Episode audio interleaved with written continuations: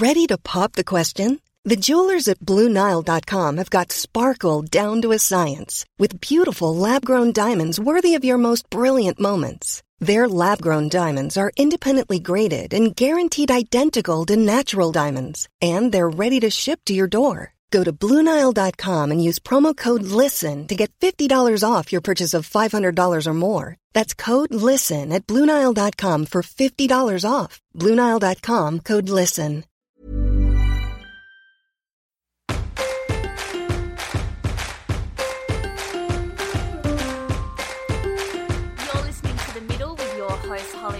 And your Dana Levine. In today's episode, we share how our intuitive and psychic abilities have heightened and progressed over recent years, including sharing some of the different ways we channel.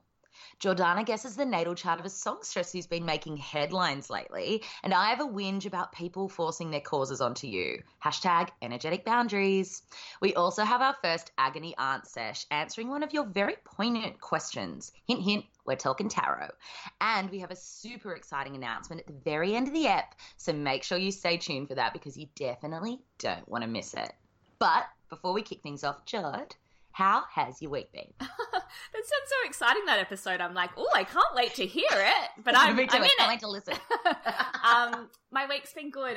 I mean, every week I'm just like, oh, I've just been writing. I have just been writing, but it's been really good. I've gotten to a point in the book that's kind of fun and exciting. Where I mean, the whole book's fun and exciting, but the first bit of the book was very much about me going deep inside myself, and it was very traumatic at times. Totally. But now I'm in the fun bit. But one of the things I've been researching this week, which has been really interesting and eye-opening for me, is different kinds of relationships. And one of the things I've been looking at is open relationships. And I stumbled across this New York Times article. I don't know if you read much from the New York Times, do you? No, but it makes you sound very smart. Yeah, well, I mean, they do really beautiful, long, researched feature pieces, but they're always really well written.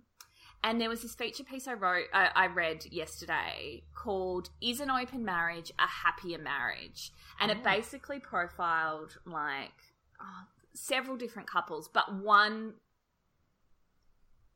They're not a threesome because they're not all three of them together, but one open relationship very closely.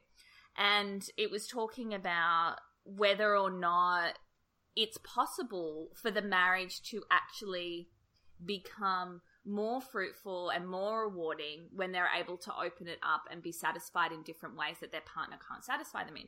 Now, I'm not a prude, and I'm really trying to open myself up to different ways of thinking and different ways of relating, but I really, really struggle with the concept of open relationships. And I wanted to know, as someone who's been in a long-term relationship pretty much your entire life, what?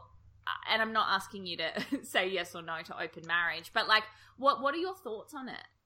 Do you know what? I've been quite open to it, and that's not to say that Trent and I have experienced it, because we haven't, but there have been moments in our relationship where I have given serious thought to, should Trent come to me and say, look, I'm wanting to, explore this side of a sexual or sensual experience with somebody that I feel like I'm not getting.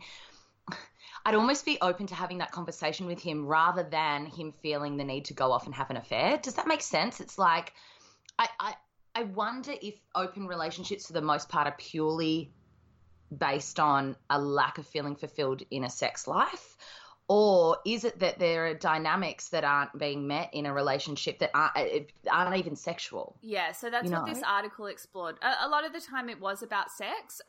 Other times it wasn't. It was, I'm not feeling satisfied in this way. You don't like to do these things with me. Other times it was just like, I need to explore more, and it's not that you don't give it to me. It's that exploration is about being able to relate with multiple people.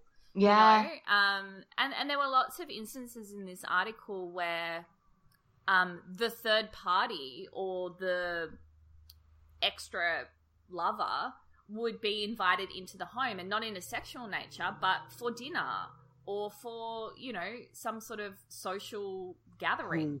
And I again, like, so open-minded. I just know for me, even when I trust my partner implicitly, I think that jealousy would and comparison would just overcome me. Yeah. You know, when you were talking, what I realized is, like, Holly, there's a difference between having a threesome or a foursome or whatever you choose, whatever number you choose, and actually having a relationship with an extra person. I just could not do that. I couldn't invite a third party into relating with myself and Trent. Like, it just couldn't be a thing. I'm more open-minded to maybe purely just a one-off experience. Yes, and I'm also open-minded to a one-off experience, totally. But to be having two relationships at once, first of all, I just don't understand it. But second of all, I just can't imagine my heavily air-dominated chart not being stuck in my head the whole time about it. I would be absolutely triggered on the rake by it. The jealousy in me as well, which I'd like to think is under control, but it's only because I've been with Trent for a very long time.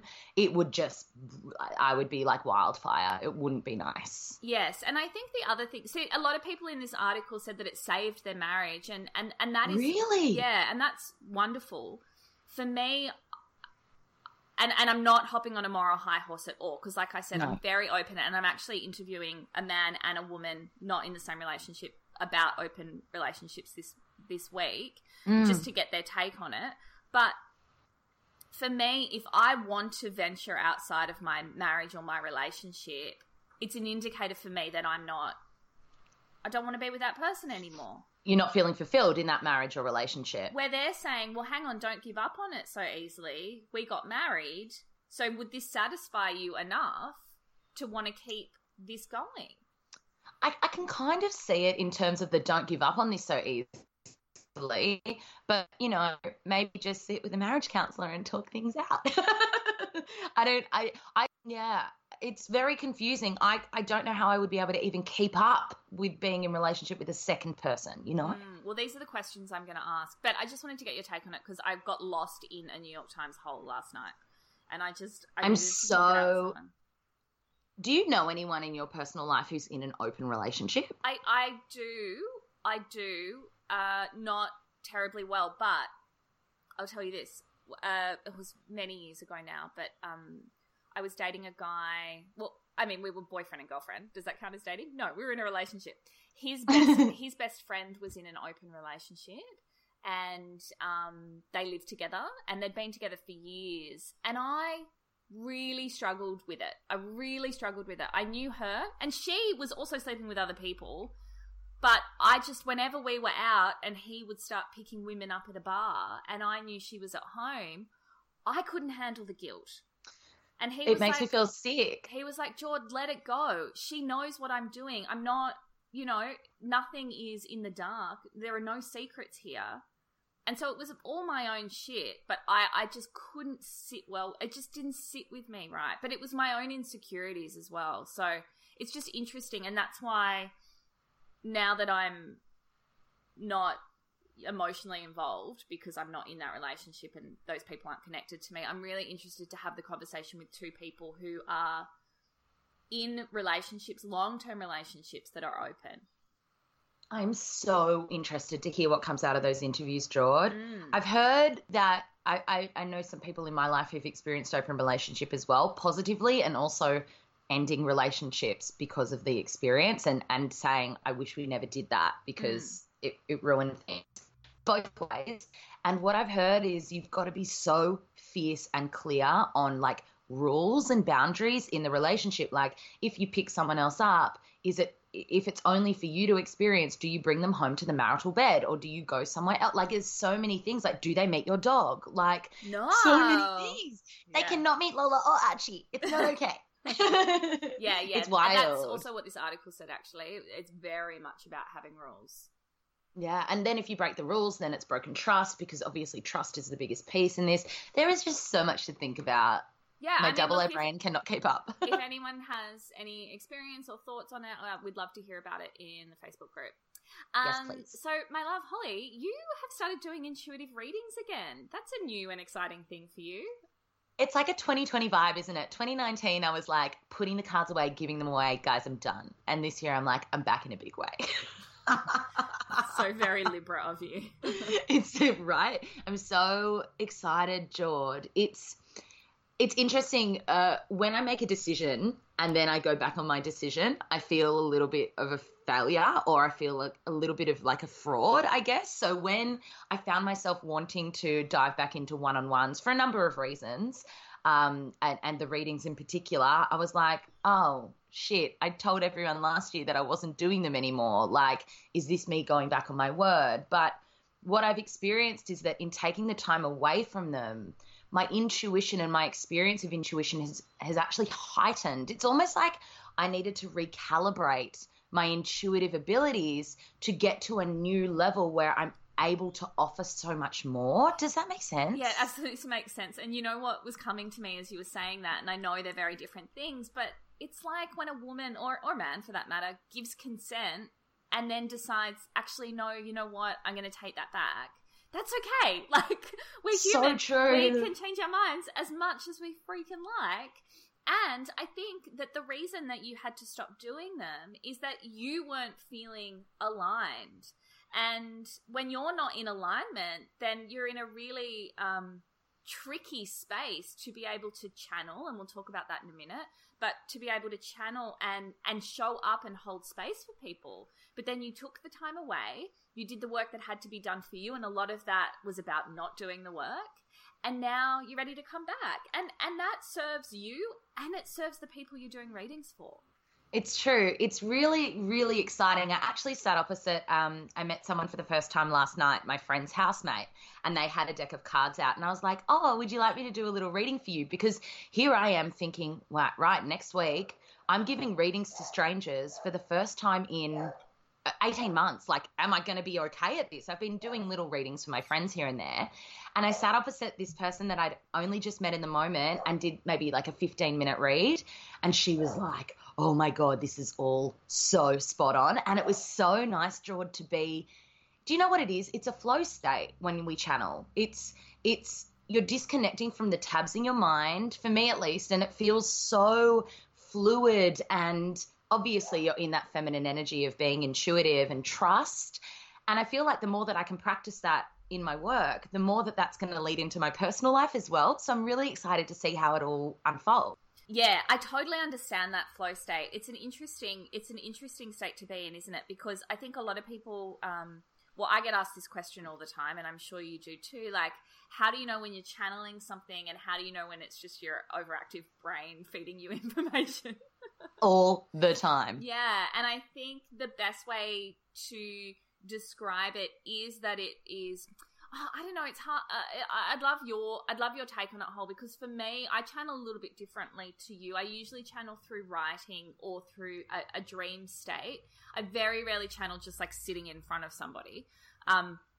For me, it is more of a hindsight reflection of, oh, that was just channeled, rather than, oh my God, I'm channeling. I'm in the moment channeling. It's all coming through right now. Totally. Yeah. Whereas mine is like, oh, God, it's coming out. And yeah, interesting. The way that I guess I can explain channeling in the moment is it's like you're telling a story, but you have no idea where this story is coming from. And you've got to keep telling it, because if you stop, then your thoughts and logical mind will get in the way.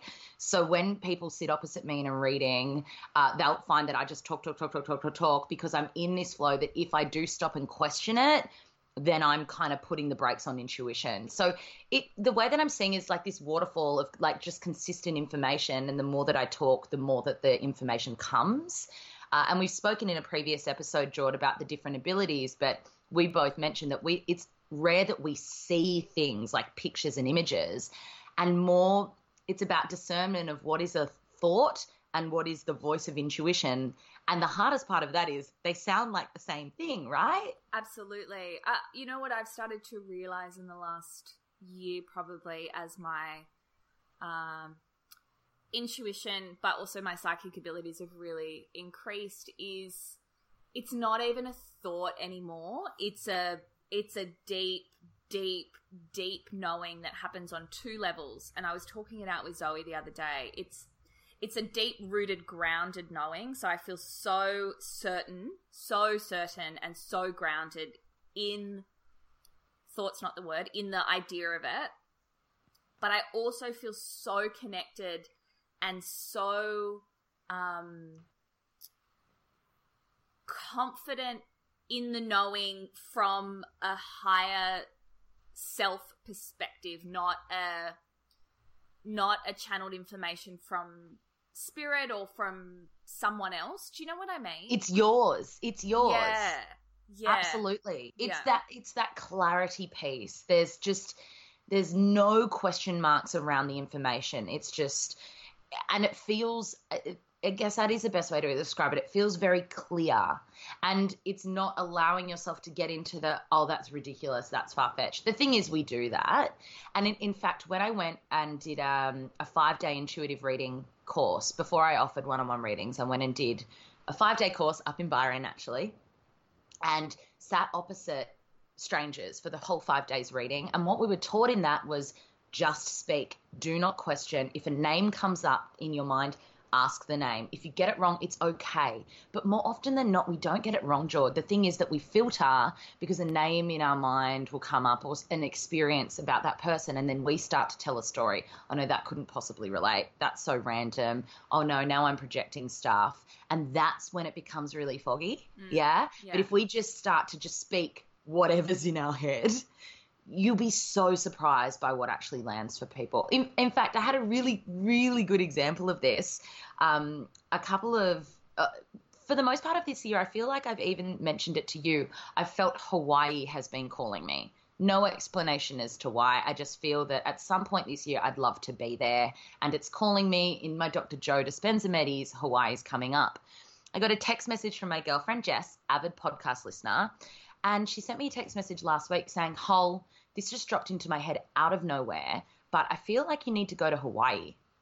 And Jess isn't a practicing intuitive. She's got very little to do with this world, but she trusted what dropped into her head and went out of her way to share that with me. And it landed like full body goosebumps that she delivered a message that was meant for me. Now, she could have sat there and gone, oh, that's random, and just passed it off as a flying thought, but she didn't. You know, that's the difference. Yeah. It's interesting. I I feel the need to put a caveat on that, because this does not mean that every time something drops into your head, you should call people and let them know. It's true. Like, it's really dropping into your intuition then and going, is this going to serve the person? Are they going to receive it well? You know, like really reading the room, so to speak. It's so true. Like, booking a trip to Hawaii is a very light, easy, you know, thing to share with somebody where if it wasn't intuition, it's still not going to do any harm.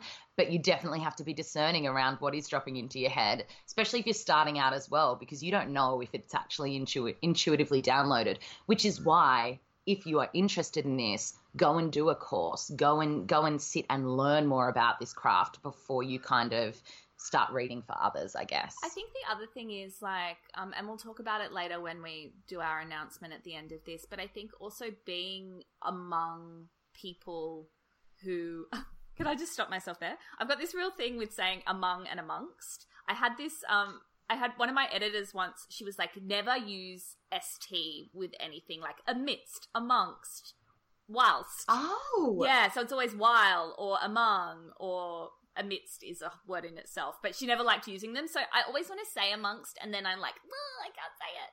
Anyway. I don't think I've ever said among. Among people. It's like among bean. Anyway, amongst. I'm just going to say it to spite her. Being around people who are into this sort of thing and like really kind of immersing yourself in the vibrations of people who are tapping into their intuition. And, you know, there are some really simple techniques for drawing it out of you. And that's something that we really want to help people with. So, yeah, like listening to podcasts like this and really kind of tuning into what the feels are for you and knowing that they are different for everybody. And that's what I've really discovered this year. Like, I feel like over the years, there's been lots of different little ways in which I can feel stuff or know stuff or read into stuff. But in the last year, it's really kind of landed for me what the major intuitive indicators are for me, and that I can never, ever, ever ignore them. Do you have some examples? Like, are they bodily sensations? Are they that sense of clarity? Like, what are some major indicators for you? It's a sense of clarity and deep knowing. And I think just because I have such a high level of self-awareness these days, I really know when something is a deep knowing and when something is a deep longing. Yeah. And I've really been able to discern between the two based on a few different things. Physical reaction, definitely, but also just really trusting in the difference between a deep gut heartfelt feeling and an ego desire. Yeah, it's very different for me. It's very hard to explain. But what I have noticed is that when I can drop into my intuition, and this is getting a little bit woo-woo, but when I am listening to the niggles and I am following, it's like the universe responds. And energetically there's been this real massive force field that's been happening around me lately. And Holly and I have been speaking about it a bit because it's been very unfortunate in the way that it's been manifesting for me, but it's just an indicator that there's a force field around me at the moment. And one of the examples of that is when I was away on my writing retreat, I was channeling a lot because I was writing, but also I was doing some very, very, very deep meditations. A lot of them were Joe Dispenza. And when I was sitting in meditation in one of the cabins, out of nowhere, this bird just flew straight at me, but it was outside, and between me and the bird was a window, and it smashed itself on the window, dead. Sorry, guys. It was very unfortunate. But throughout that experience while I was away, and this has happened a lot throughout my life, but it's really been culminating over the last few months, is I actually killed, in similar fashions, I actually killed 4 birds while I was away. And I was with you, Jord, before you went away. I was in Byron and we'd just done the Joe Dispenza Medi together, and that bird flew at the window. And you said, yeah, this happens to me all the time. And, yeah, I've seen it. It does. They fly at the car. They fly at me in the street. Actually, I was on the – you would have died, Holly. I was on the lighthouse walk this morning, and I thought it was a bird. Flew right at me, hit me in the face, but it wasn't. It was a moth, and it was – I reckon it was – 2 hand spans. I feel sick. Yeah, it was huge. I actually feel sick. And I was like, whoa. But it is an indicator of it's okay. I survived. I'm here. I'm so glad that you're okay. It's an indicator of the energy that's circulating around you. Absolutely. You know? So that's how I know. I get indications like that. I'm really hoping that it changes with the birds because I can't have any more birds dying in my presence. Yeah, no, I'll report you. It's not okay. That lady needs to stop doing Dr. Joe Dispenza meditations because she's killing all the birds. What's interesting is that piece you were saying before, Jord, about being able to discern between what's intuition and what is a longing and desire that you want to be true but probably isn't. And it's that piece that we've touched on before on non-attachment, right?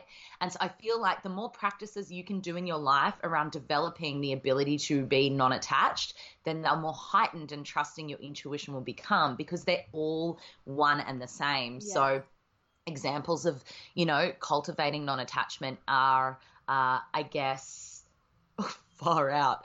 I mean, I really want to go through an episode without mentioning Vipassana, but that has been a big piece for me. That any kind of meditation practice where you're just sitting and being in the present and catching yourself and your mind wandering to past or to future, flow state activities, which we've mentioned before, surfing or going for a nice walk or a yin yoga class. It's all about cultivating present moment awareness rather than, you know, what's going to happen and this is what I hope and living in the head, which is difficult for most people, but especially double air signs like us. But if we can do it, you guys definitely can. Yeah, if we can do it, you guys can do it. Oh God, I just had a question in my head and it's gone. That's okay. I have one for you. So important. Okay, hit me and hopefully I'll get you back. What are ways that you find help when it comes to opening the channel for you? Oh, really good question. I'll tell you what doesn't help. So avoiding these is usually a big help. And I think I've spoken about it before, but if I am highly anxious and highly stressed, I can't open the channel. It's like a big blockade for me. So really being conscious of being overstimulated by social events, and I mean caffeine, alcohol, sugar, all those things. I also find that if I'm in a really, like you said before, like forced state, if I'm really trying too hard and I'm attaching too hard to needing to know, then I put a big block against it too. But interestingly enough, this is actually what I was thinking about before. I find it very hard when I'm too close to a situation to get a good read on it. And that's just not always for myself. It's for other people too. Like I'll often voxy you or message you and be like, Holly, I'm getting this download about you. And then I give it to you. And there's a part of me that's like, but I really want that for her. So is that right? Or is that, I mean, not that it's ever wrong, but it's sort of like, am I clouding it in, again, my desire and my longing for Holly to have this outcome? Like when I'm going to be on Dancing with the Stars, for instance. Exactly, like that. Yeah, but I know. Do you get that? Like, I mean, I never say to you, Holly, give me a reading, or Holly, like, download this. What is going on? I never do, because I'm like, I don't even know, you know, if it would be accurate, because you love me so much. You know. I know. Yeah, it's true. I rarely read, like actually sit down and do a proper reading for my closest people. Never have for Trent, never have for you. I've done briefly for Leah, but not very much. Like I'll pull a couple of cards, but it is difficult when you are so close to the person and you want things to happen for them. It's like you've got to be in a whole other level of being able to discern between intuition and trust and desire. And it's just, it can be exhausting really to sit in that space. Like Katie last night when I was reading for her girlfriend was like, Hol's never read for me, but I'll never ask her to do that. Because if a download comes out of nowhere, then I'll know that that's for you. And I maybe I've done that to you sometimes where I've been like, Jord, this has just dropped in. I know, but I still think it's clouded in something. Yeah. But maybe that's right. Me deflecting. Well, this is what people say all the time. They're like, how can you possibly read for someone that you don't know and over a screen? And it's like, that's the easiest. Do you know the easiest way to read is actually a phone call where you don't even see the person and you've never spoken to them in your life? That is the easiest way to channel. Agreed. Because there's no attachment whatsoever. Agreed. You know, I wasn't going to say this because I didn't want to freak anyone out who comes to my yoga classes. But I talk about it a lot, but I do touch people a lot in yin especially. And when I am touching them, I'm doing energy work on them. And I'll often get a read from them straight away. But I don't feel comfortable sharing that with them at all. And they're not there to get a reading from me. And, I mean, half of them don't even know they're getting energy work done on them. You know, they're just kind of lying there. So that's a really interesting exercise for me because sometimes I'll get a really beautiful feeling and download that'll come through. And maybe in a roundabout way, I'll kind of share something with them around it. But a lot of the time I get not so great stuff come up just because people are really struggling with life, right? Yeah, yeah, and absolutely. I can feel that through their energy, and there's nothing I can do to fix it or make it better. But it's just interesting that, that's the way that it can come through sometimes.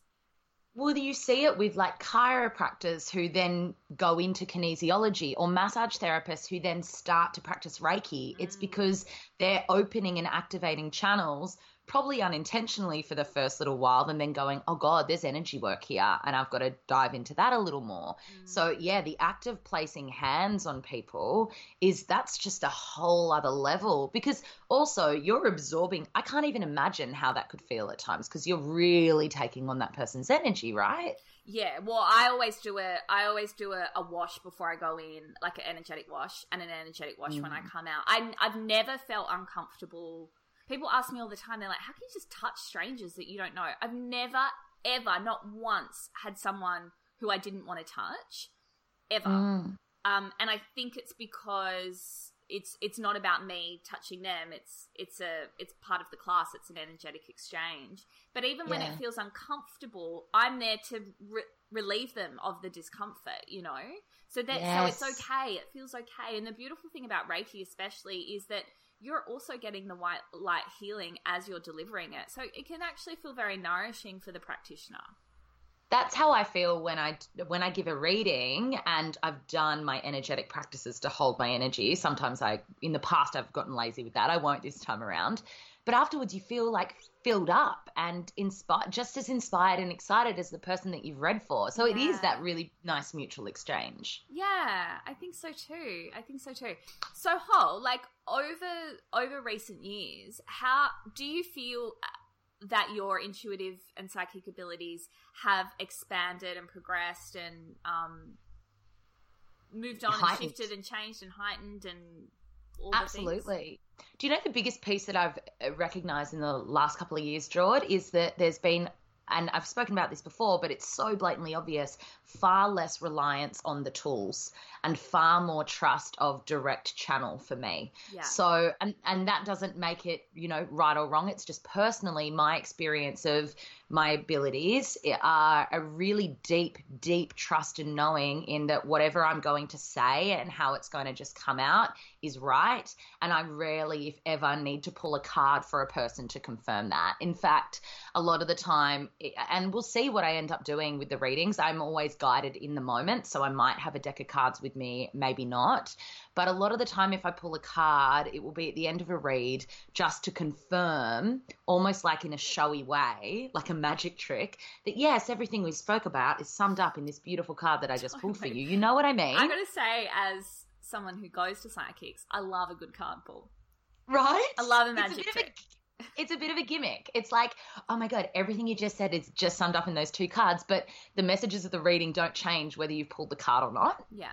So for me, it has been that really deep knowing and trust that what I am downloading for that person, do you know what else it is? It's trusting that it's always for their highest good. So now when I set up reads, even if it is for a friend, I'm much more specific around which archangels and guides I'm calling in to hold the space. And that now changes depending on the energy I'm feeling for the read. So sometimes mostly all the time I'll call in Archangel Michael to just hold space because he's really good at protecting energy. But depending on the read, you know, I might call in Quan Yin or it might be Artemis. And depending on who steps forward, that will determine the energy that the reading's going to take, because Quan Yin's much softer and more gentle and compassion and love, whereas Artemis is like warrior and fierce. And I've been able to really tune into how the energy is held in the space of reading. When I was giving readings last time, I never did that, Jord. And so no wonder I ended up depleted and fatigued and needing to shot vitamin B into my legs because I wasn't holding the energy properly. So it's almost like a maturity, right? Yeah, it's interesting. I did a kinesiology session around this very thing the other day. And I've said to you a few times, I haven't said it on the potty, but this year as I've been writing this book, I really had felt like my spirit guides and my angels had kind of abandoned me a little bit. They'd left you. I felt very alone in the experience, you know. And I could tell the difference in channeling this book compared to channeling Make It Happen. It was very different. That book was very supported, and this book's just been all me, and I'm like, where are you? Where are you speaking a different language? So what I realized in my kinesiology session with Zoe, it was so interesting, was that they haven't disappeared. They've just stepped back so that my channel is coming from my higher self, and my words that come out are purely me and not being sourced from anything else, because that is my channeling gift. My channeling gift is to be able to express my vulnerability, and the relatability of that is what impacts people, you know, whereas I'm not here to bring messages from spirit. I'm not here to help people, you know, access what's going on in their life in order for them to progress forward. It's like, let me experience it and let me channel it out to you, and then you can do with it what you will. It's so cool, Jordan. It's like you're not here to write the next conversations with God.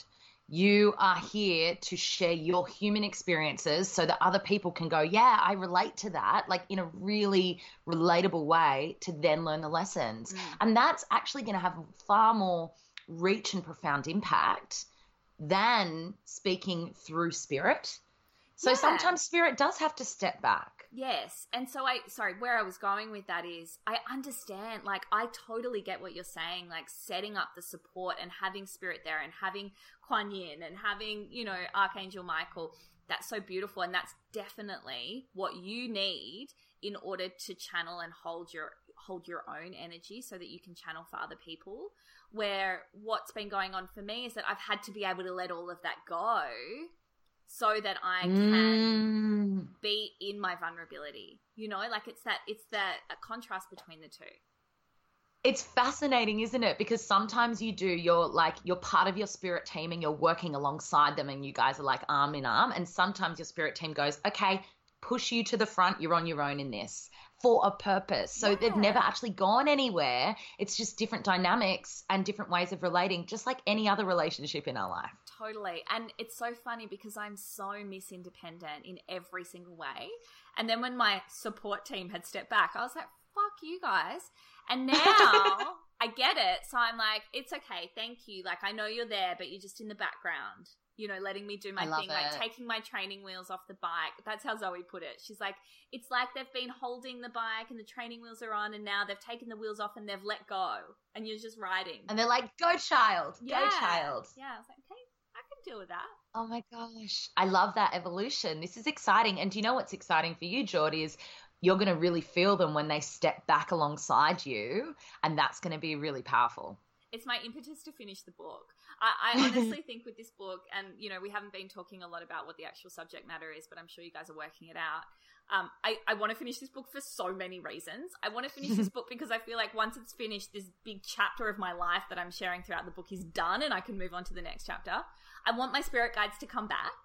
And also... I'm just sick of writing it and I want it to. But, you know, there's this like real kind of like quick. As soon as we finish, we can move on with life. Yes, and you'll probably have a guide upgrade as well, which is always fun. Okay, so last week, we announced an Agony Aunt segment that we wanted to start doing, and we asked listeners to write in with any questions that they have advice on. And this week we got a really great question that's actually in line with what we've been talking about. So I'm going to read the email out to you, the relevant bits of it, and then we can both give our Agony Aunt advice. So excited. Okay. About 6 months ago in September last year, I went and had a Reiki session and tarot reading done. Honestly, it was such a great experience and she touched on so many details of my past with a huge degree of accuracy. I also found that many things she predicted did happen in the following weeks and months afterwards. Anyway, in the meantime, I've met someone in a totally out of the blue and completely unexpected way and have fallen totally and completely in love with them and them with me. I'm so happy in this relationship and feel that this man truly is my soulmate. There's no words I can use to describe it other than a whole body, intuitive, hell yeah kind of feeling. The only thing that comes to mind from time to time is that during that tarot reading, I was given a description and an idea of the timing of when I would meet my life partner and what they would be like, etc. And it's absolutely nothing like my partner in any way. I know that things are always open to change, including predictions about the future, but given the accuracy of everything else she gave me, it's making me feel a little unsettled. Should I go and get another tarot reading done? If so, should I go to the same reader or someone else? Am I being totally insane? Much love to you both. Well, first things first, you're not being totally insane. Absolutely not. Hands up if you've been there. We've all been there. I'm actually there this week with a very similar problem. Literally, I was there 2 weeks ago where I was like, I need to see a third psychic this week because I don't like what I'm hearing. So firstly, not insane. But what I want to say, Jordy, is in my experience of being the reader, what I always say as a caveat at the beginning of a reading is at the end of the day, you have free will. And it doesn't matter what comes up in this space, you could, it's kind of like the butterfly effect, right? You could decide to walk out of our session and turn left instead of right, and your entire universe shifts. All the reader is doing is reading your energy in that present moment. And it's great that she picked up so many things accurately, but it could have been those things that she picked up on that led you to the partner that you're with right now. And sometimes as readers, we're not meant to see the full picture. We're just meant to give you the little nuggets and stepping stones for you to then go on your way. And it's nice because the universe always has these surprises in store for us too. So I would say to this one, trust in that deep knowing and connection and love that you're experiencing, because that is real. And whether you decide to go back to that reader or a different reader or not, what you're seeking is just confirmation of what you're feeling, which you already know you're feeling it. Does that make sense? Like, it's already valid. Yeah, absolutely. What I want to say is definitely don't go and have another reading, and definitely don't go back to the same person. I think that what happens often, and it's happened to me a lot, is that, and Holt confirmed this for me, is a reader has to read the information that is dealt to them. So often, and we don't know how this particular reader works, but often she might see someone that she knows, and that is an indicator of brunette, tall, handsome, whatever, builder, banker, candlestick maker, you know, based on the picture that she gets. She's not necessarily seeing your future partner. So however she interprets that and gives it to you is her interpretation, and it could be completely different. And the other thing that I feel like psychics need to say more, and all the good psychics that I see always say it to me, is that timelines are not accurate, because there is no linear time in an energy reading. This is exactly what I was going to say, Jord. Exactly the next piece. I guess it makes me a really good reader. No, exactly what I was going to say is time does not exist. So if they say in the next 3 to 6 months, that you just can't determine, you just cannot, there's no way. And if they get a month, what I tend to do is if I see that, it's more, you know, some kind of pivotal moment that might've been their birth date around that time, not then in October next year, you're going to fall in love with this person. Does that make sense? Yeah. And this is the other thing which Hole touched on just before. And I had an incident a few months ago with a psychic where I was told something about a certain person. And because I had that information, I started taking different actions around that person. And then I feel like maybe because I made all these moves that I actually changed the course that she had originally seen because of what she had said. And that I think happens a lot, you know, we hear something in a reading, so we start trying to make it happen. But by doing that, what's happened is that we've actually changed the course of action. You're really good with pulling me up on this all the time, Jord, especially with She Bear Tarot readings. You're like, Hol, you're doing that because She Bear told you that that's going to happen.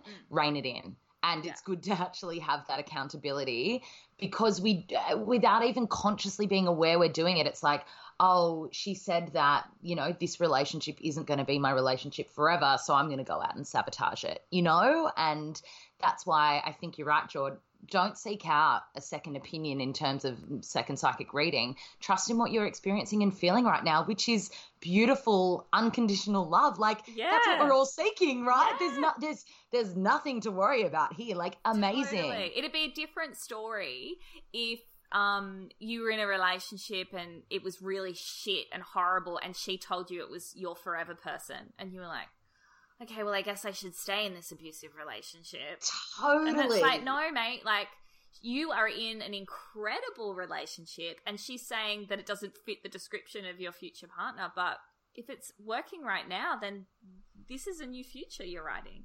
And maybe she wasn't meant to tell you about the partner you're with now. Like, maybe this was meant to be the journey for you to get to him, because if you knew about him, you would have done something sabotagey, which we like to do without really intending to. It's like there's always a divine reason for things, and readers are just getting what they're getting. It doesn't mean that it's gospel. We've got to remember that. Like, we're just channels, and also we can get it wrong too. Totally, and huge ticks that she got so much right. Amazing. Yeah. So, Holly, recos, what is your reco this week? I'm recoing a curly girl method, George. Oh, yeah. And the listeners might be thinking, what is this curly girl stuff you're talking about, Holly? I've heard it all the time and I need to understand. So basically there is this global phenomenon and it's literally called the curly girl method. And this is technique specifically developed for women with wavy to super curly hair in the proper maintenance and care for their hair. Now, I have super curly hair and I've never taken good care of it, much like me with my skin last year. And I've had the lovely Jordana Levine in my ear being like, Hol, you should really take care of your curls. Because I go to events and my hair is just like a frizz bomb and I don't brush it and I just wash it with whatever natural shampoo and conditioner in the health food shop. And I didn't even own a blow dryer until a month ago. Like, pretty bad, right? Yeah. I mean, it's not because it's so bad for your hair, but it makes your hair look beautiful. Well, this is what I've started to do. So Jordan and I found this beautiful small business and they're an Australian business. They're called Boss Curl Co. Now, the big reason why I didn't jump on the curly girl bandwagon a few years years ago when I found out about it is so detailed. There are so many different ways and products and like it's just a lot, Jord. There's video tutorials that go for 15 minutes. And I just looked at that and was like, I don't have time for that and that's super exhausting. But what I love about the Boss Curl method is they have developed, number one, what's your hair type quiz on the website. So you go on the website, you plug in all this information about what curl you have, and then they say, okay, here is the starter box for you that we've developed with all of the products that you need, and you get a 10-minute video tutorial that shows you how to use every product in this box. And then you can just top up from time to time, depending on your experience. I just had a really good business idea that I'm going to tell you off the potty. Oh, my God. I'm so excited about this. Oh, my God. Oh, my God. I'm so excited. Your eyes are really big, so it means it's really good. It's really good. So I was sitting opposite Jordan and I'm like, let's do it. Placed the order, got back to Sydney. The box was there. It's a process, guys. I'm not going to say that it's easy. But the difference that I have seen, and if you watch my stories, you will have seen as well in my curls in just 3 washes is incredible. I'm obsessed with this technique. Look, I'm not going to come out and say that it's all 100% natural product, but all of the products are vegan and cruelty-free, paraben-free, sulfate-free, fragrance-free. They're pretty good in terms of the quality of the product. And it's made such a difference to my curl, George. So I won't go into the whole method, but some little techniques that I've been using are I only rinse my hair after I've washed it with cold water, which is nice because then it forces me to have the cold rinse that you talk about at the end of the shower. It's just forced me to do that. And that closes, I think, the hair follicles. Yeah. Is that right? Yeah. Yeah. So it makes it for less frizz and more of a defined curl. I am scrunching my hair with a natural hair treatment. I'm diffusing my hair with a blow dryer. Oh, my God, that takes so long to dry. I know, but you know what, Hol? Like, I spend half an hour washing my hair, drying my hair, curling my hair, so I have decent hair. Like, this is what women do.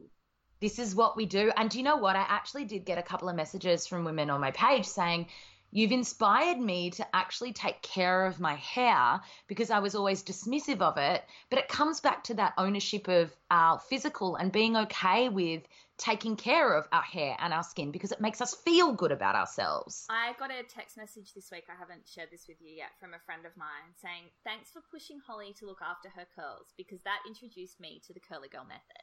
Oh, my God. And it was you, Jord. It really was. Well, I just want curls. So I was like, can you look after yours?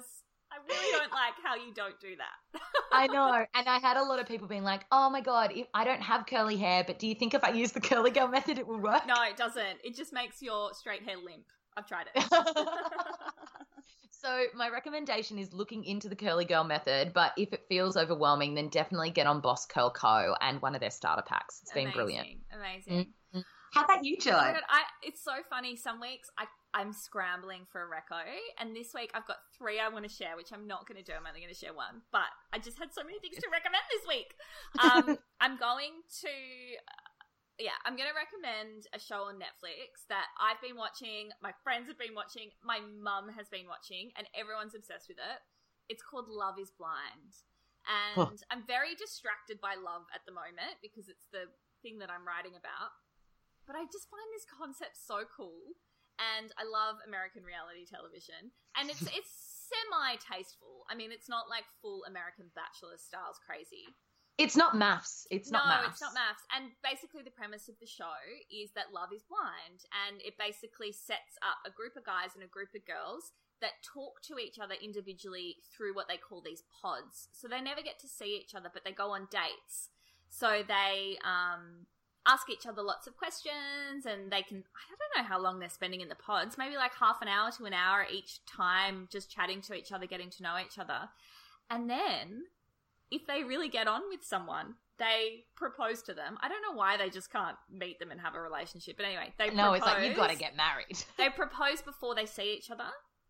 Then they see each other, and then they go away to Cabo for a week, and they take the relationship to a physical level if they want to take it to a physical level.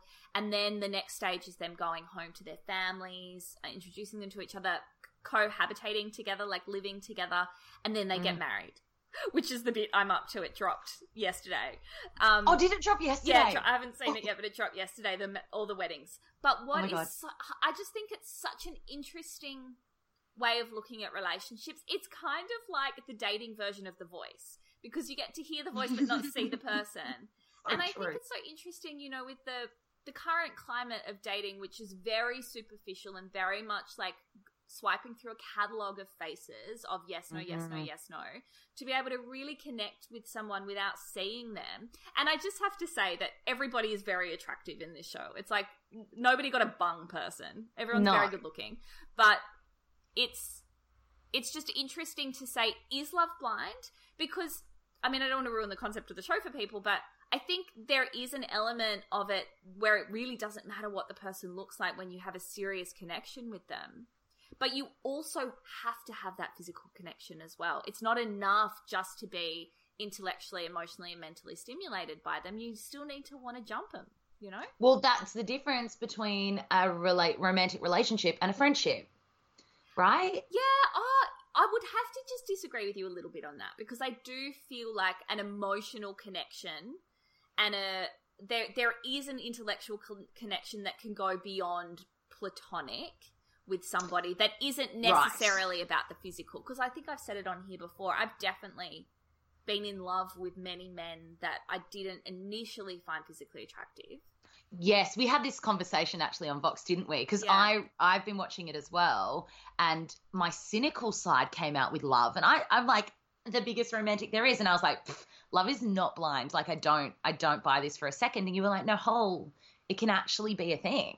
Oh yeah, it definitely is. And you know, like I hope none of my beautiful girlfriend's partners are listening, but I've got to say, like, aside from Trent, most of my beautiful girlfriend's partners are not handsome men, you know. I love that you think Trent is handsome. They're beautiful, soulful men, but you know, you wouldn't look twice at them on the street, right? You know? Right. But this is why apps like Tinder and Bumble and Grindr, if you're homosexual, is just it's not an accurate read of someone, because you're purely basing it on a photograph.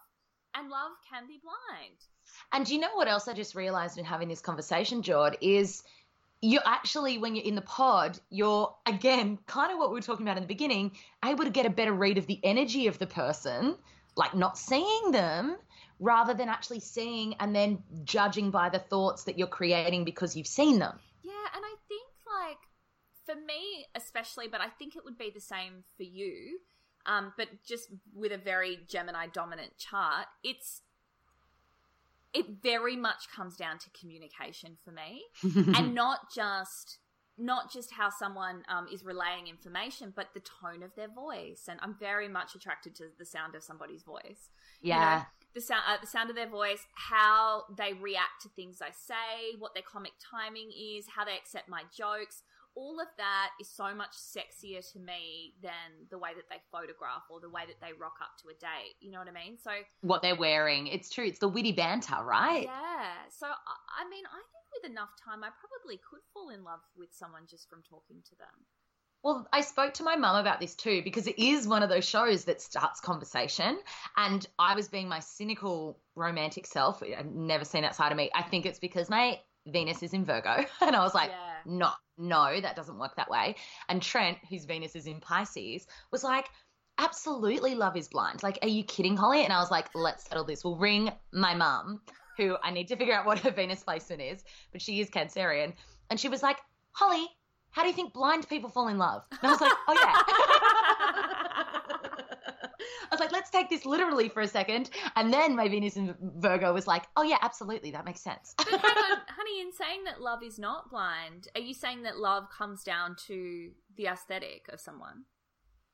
Well, I feel like no. Do you know what does? Sex. And that's not love necessarily. Sorry, what? Put that in a sentence. Okay, being attracted to somebody and wanting to have sex with them, you've got to feel some kind of physical connection. Yeah, but that's not love. That's what I've realised. So I'm confusing the two. Story of my life. Oh, my God. I'm in a very unique situation. I've only had sex with one person. Give the gal a break. And also, like, I do think that you can have sex with someone who you love, who you weren't initially attracted to, but love makes you want to jump their bones. Yeah. You can have sex with someone who you're not in love with, but you're physically attracted to, and that makes you want to jump their bones. I have to say, for me personally, I need to have something like love. Like, it doesn't have to be love yet, but on its way to love. To be able to have sex with someone. The emotional connection. Yeah. And that has nothing to do with how they look. No. Bang on. Okay.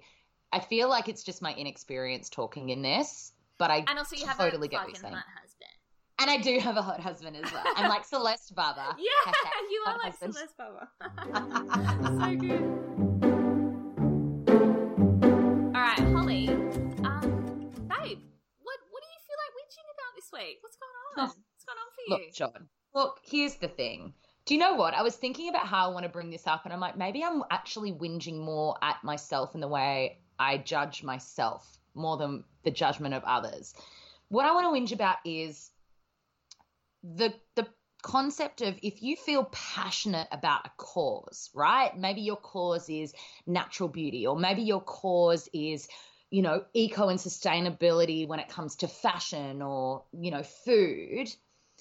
When people force their cause onto you from a place of judgment, how that feels in receiving that. And I want to give a couple of examples. So obviously stepping into a whole new arena when it comes to part of my career, being now in fashion and in beauty, I am sitting – sorry, guys. She who can't get dressed or wash her face. Literally. Or do her hair. Who would have thunk? I'm learning so much. But what I found myself doing is firstly judging myself sitting in a makeup artist chair and having non-natural products applied, because in my personal life, number one, I only use natural makeup. I only use natural skincare products. I've been doing so for probably 5 years now. And I did do a stint also working with Depths of Beauty, which is all about cultivating natural beauty and awareness around why this is so important. And then I find myself sitting in a makeup chair and having non-natural products applying to my face, and then judging myself for that because I, in inverted commas, know better. However, what I've realized is, and there are more examples I'll give in how other people's projections have kind of felt quite energetically invasive to me. For me to really create the change that I want in the world, in the causes that I'm passionate about, I actually do need to have conversations with people who are unaware of, you know, in this case, natural beauty. And the way to do that is actually not from a place of judgment. It's a place of leading by example and encouraging discussion and communication around, for example, with the makeup artists, oh, do you know that I use a beautiful foundation and it's actually all natural product and it performs really well in photos. It's called Inica, for instance. And that's exactly what happened in a shoot that I did in Burleigh recently. The makeup artist said, what makeup do you like to usually wear on your face? And I said, to be honest, I use all natural makeup. She said, oh, what brands do you use? And we had the conversation. So it wasn't me sitting in the chair and going, oh, can you not put that on my face? It's let's start this conversation around some other alternatives. And then it's up to her to go away and have. What's your whinge? What are you whinging about? Okay. So my whinge is. We're having the Mercury retrograde chat all over again. My whinge is. I went to the showroom of a brand a few weeks ago and received a DM from somebody who said, in reply to my video, fast fashion, frown face. Now, you wouldn't go up to somebody in the street wearing an outfit that may or may not be sustainable and go fast fashion. You just wouldn't do that, right? Yeah, I mean, it's going back to the etiquette chat, right? It's going back to the etiquette chat, but it doesn't have to necessarily be in DMs, because I can also feel people's energy questioning me when they're watching, you know, for instance, my stories or my posts, thinking, oh, but doesn't she stand for that? Why is she wearing that or supporting that brand, without any kind of knowledge around what's going on behind the scenes? So this particular brand showroom that I visited after I asked them, what are your sustainability practices, before I come along and visit you, because I just want to get an understanding of what you're doing in this space before I am seen to support you. My whinge is people are so quick to judge. Yeah, okay. And it's a quick to judgment in the context of what do you stand for and what causes are you passionate about? And I'm passionate about this, so you should be too. Mm. I feel like you can lead by example, you can be the example, and you can have conversations in how you're showing up in your own life without having to force what it is that you believe onto other people. And it's that piece that we were talking about around the fires as well, Jord. It's like when you're pointing a finger at somebody else because they're not doing it the way that you think they should do it, you've got a whole heap of judgment coming right back at yourself. What is the saying? For every one finger you point at somebody, there are three fingers pointing right back at you. Like, there are going to be times where I'm thirsty and I want a drink of water, and the only option is to drink from a plastic bottle. And the judgment that I'm giving myself in doing that is so incredible, feeling the judgment of other people as well, and thinking, oh God, what if someone that, you know, knows how passionate I am about the environment sees me drinking from this plastic bottle while I walk down the street? Mm. So this is where I'm like, is the whinge to myself for judging myself harshly, or are we all judging each other? And should we be doing better? I don't know. What do you think? I think that I can relate to your whinge, absolutely. But I think at the end of the day, it's more about you than it is about them. And I think it's feeling confident in your own approach to whatever's important to you, and standing in the truth of who you are, and not being so swayed or so affected. And I'm exactly the same, so I'm not judging you at all by the comments of other people. And it's unfortunate, and it's uncomfortable, and you can retaliate. Well, hang on a second, you know, I did ask them about their sustainability practices, and it's an etiquette thing, and it's a DM thing, and it's part of being a profile on social media. And it's, you know, it's part and parcel with it. It's just nothing you can do about it. So I think that while I understand your whinge, I think that if we can just keep coming back to being in full alignment with ourselves, honoring our own truth and our own authenticity, then that sort of stuff is just stuff that you have to sweep to the side. Otherwise, we'd just be a bunch of whingers.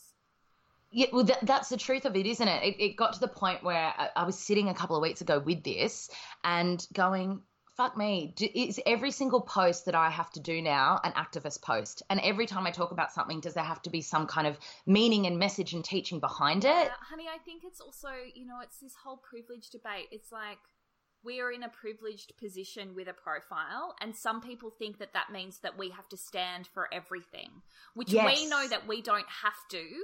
But getting slack from them is part of our privilege, you know? So it's just, it's you know.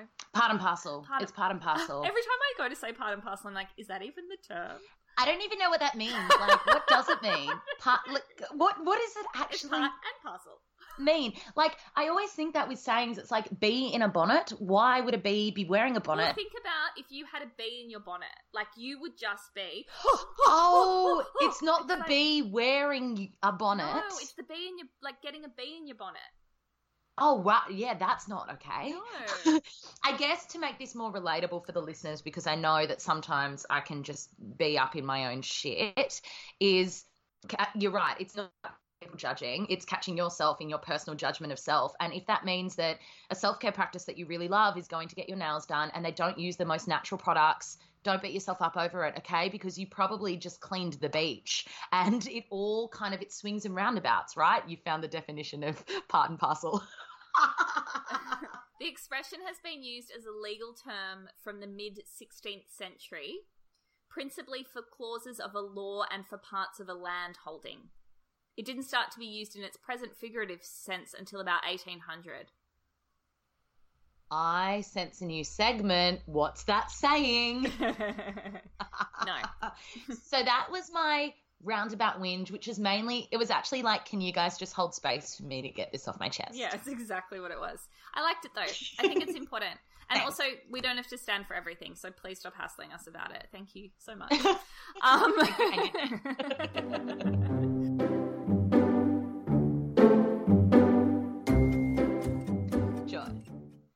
Guess that celebrity natal chart, Adele. Oh, yeah. I love Adele. I am not one to, like, jump on before and after photos, but I've just been so obsessed with Adele's weight loss this week. Like, I just can't get over it. It's blowing my mind. And I mean, she was so beautiful before, so beautiful now. And I just, like, am obsessed with looking at photos of her. So I love that she's my... celebrity natal chart this week. Yeah, that's why I mentioned in the intro that she's been making headlines for beautiful reasons. Like, she's taking control of her health. She looks beautiful and healthy and glowing. And I just love Adele. I've seen her in concert once, and she's so good, Jordan, yeah, live. So like, good. Oh my god. So guess her natal chart. Okay. So I've been thinking about it. I did know that this was coming up, so I did have a bit of a think about it, and. I'm getting a lot of all the signs, which is confusing me a little bit because you can't have all of them. I'm going to start with moon. Actually, no, I'm going to start with rising. Okay. And I think that her rising is a water sign because although she's quite performative and she's... what I'm trying to say is I don't find her very grounding, and I don't find her very good at communicating. Like, whenever I've seen her interviewed, she's all over the shop. So I'm going to go with water for rising. Am I right? You are right. Yeah. Okay, cool. I'm just going to park that for a minute. Cool. Moon-wise... I'm getting Aries. No, but okay. The element is correct. Oh, Holly. Sorry. All right. I was just really proud of you. I know. Okay. Okay, so it's a fire moon. Then it would have to be Sagittarius. Correct. Yes. Okay, so Saggy moon, water rising. So what does that make her sun? I don't think it's fire. It's not fire. No, it's not fire. And she doesn't strike me as a double water. So it's not water. It's not water. And it's not air. It's not air. Okay, so it is earth. What is it?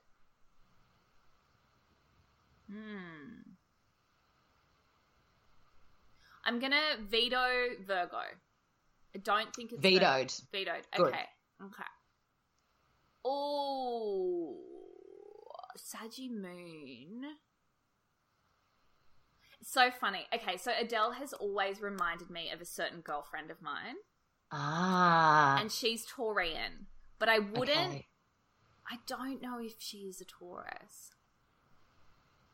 I'll come back to that. Okay, so Earth, Sun, Saggy moon, water rising... she's not Piscean, and I don't think she's Scorpio. I reckon she's a Cancer rising. She is. Yeah. Okay. Oh my God, you're so good at this. I don't know. Go with your gut. Okay, Taurus sun. Correct. Yes, that's so funny. She reminds me so much of my friend Laura, but I don't know why. I wonder if it's the Taurus in her. Yeah, so you nailed that. Isn't it interesting? When I saw this chart, I was like, oh, another Saggy moon. So John Mayer last week was Saggy moon as well. Yeah. So the fire element of performers, at least for me, I'm always like, oh, they must be a fire sun or a fire rising, and it's likely a Leo. But the Saggy moon piece for singer-songwriters that are very good, it seems to be a consistent theme. Of two people. Of two people in our pool of thousands. That's how studies start. That's it, guys. We're basically scientists. Okay, cool. Adele, great. Love it. Rolling in the deep.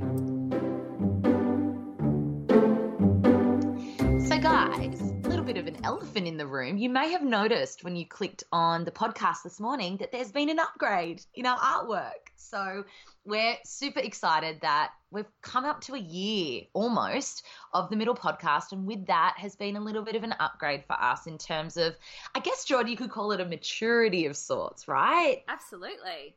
So not only have we decided to go ahead and upgrade the artwork and the design, which obviously makes up a big part of the energy of the podcast that we'll be bringing to you, but we've got an exciting offer to share with you as well. Yeah. So we really wanted to put our energy into the Middle because it's become such a beautiful community. And so what we've decided to do, which we think you guys are going to be super excited about, is we've started The Middle Membership. And what that means is that as part of a monthly subscription that you guys can become a part of, we're going to be giving weekly energy reads to members. We're going to be doing once a month a group coaching call. We're actually going to walk you through different spiritual practices, things that you might like to include in your life, the things that you ask us about a lot that you want more kind of tutorials on, I guess is the best way of explaining it, Holly. So we're really going to be giving you that time. And the way that we're going to do it is through this exclusive Facebook group. So it's going to be for members only. Everything will take place in there. So the weekly energy reads that you get to be a part of are going to be in that Facebook group. The monthly coaching calls will be live in there with Holly and I. And any questions that you have interacting with us, any pieces of advice, any natal chart questions, all of that will go in this members Facebook group. So it's a monthly subscription. The price is less than one cup of coffee a week, especially if you're an oat milk latte kind of gal. And what it means is that our priority energetically will be in that members Facebook group. So the Facebook group that exists now, which we are obsessed with, will still exist. You guys can be in there. You can chat about episodes. You can ask each other questions. But our energetic priority, Holly and I, will be in the members group. Absolutely. It's your opportunity to get more of that, I guess, ability to ask us and really pick our brains for things. And also we'll be guided by you guys in terms of the monthly topics for the tutorials, which is so exciting because we get to kind of get into your brains and figure out what it is that you want from us more. So that's going to be really fun. And Jord, we've done the first weekly energy read and it's there, ready to go. It's so exciting, right? Yeah, it's so exciting. So you can, to become a member, there's a link in the show notes of this episode. Or if you go to our Instagram, you can find it in the bio. We'll also put a link to the sign-up page in the Facebook group for the Middle Podcast show now. So there'll be lots of different ways to find us. The beautiful thing about it is a monthly subscription, but you are free to cancel at any time. So you're not locked into anything. If you just want to check it out, see if it's for you, it's a perfect opportunity to do it. But we think you're going to love it. You're going to love it. The weekly reads are back. They're back in a big way, friends. You've been listening to The Middle with your hosts, Holly Azapati and Jordana Levine. Join our Facebook group. Just search The Middle podcast. When you're in there, you'll be able to find the link to join the Middle Membership, which we're so excited about. Now, our newsletter used to share the additional bonus recos for the week. They're going to be migrated over to the Middle Membership. So if you've been loving receiving those, definitely jump on in that new group, and we can't wait to see you in there.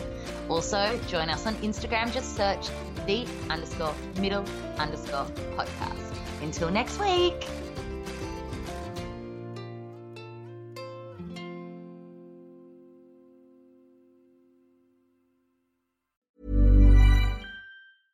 Even when we're on a budget, we still deserve nice things. Quince is a place to scoop up stunning high-end goods for 50 to 80% less than similar brands. They have buttery soft cashmere sweaters starting at $50, luxurious Italian leather bags, and so much more. Plus, Quince only works with factories that use safe, ethical, and responsible manufacturing. Get the high-end goods you'll love without the high price tag with Quince. Go to quince.com/style for free shipping and 365-day returns.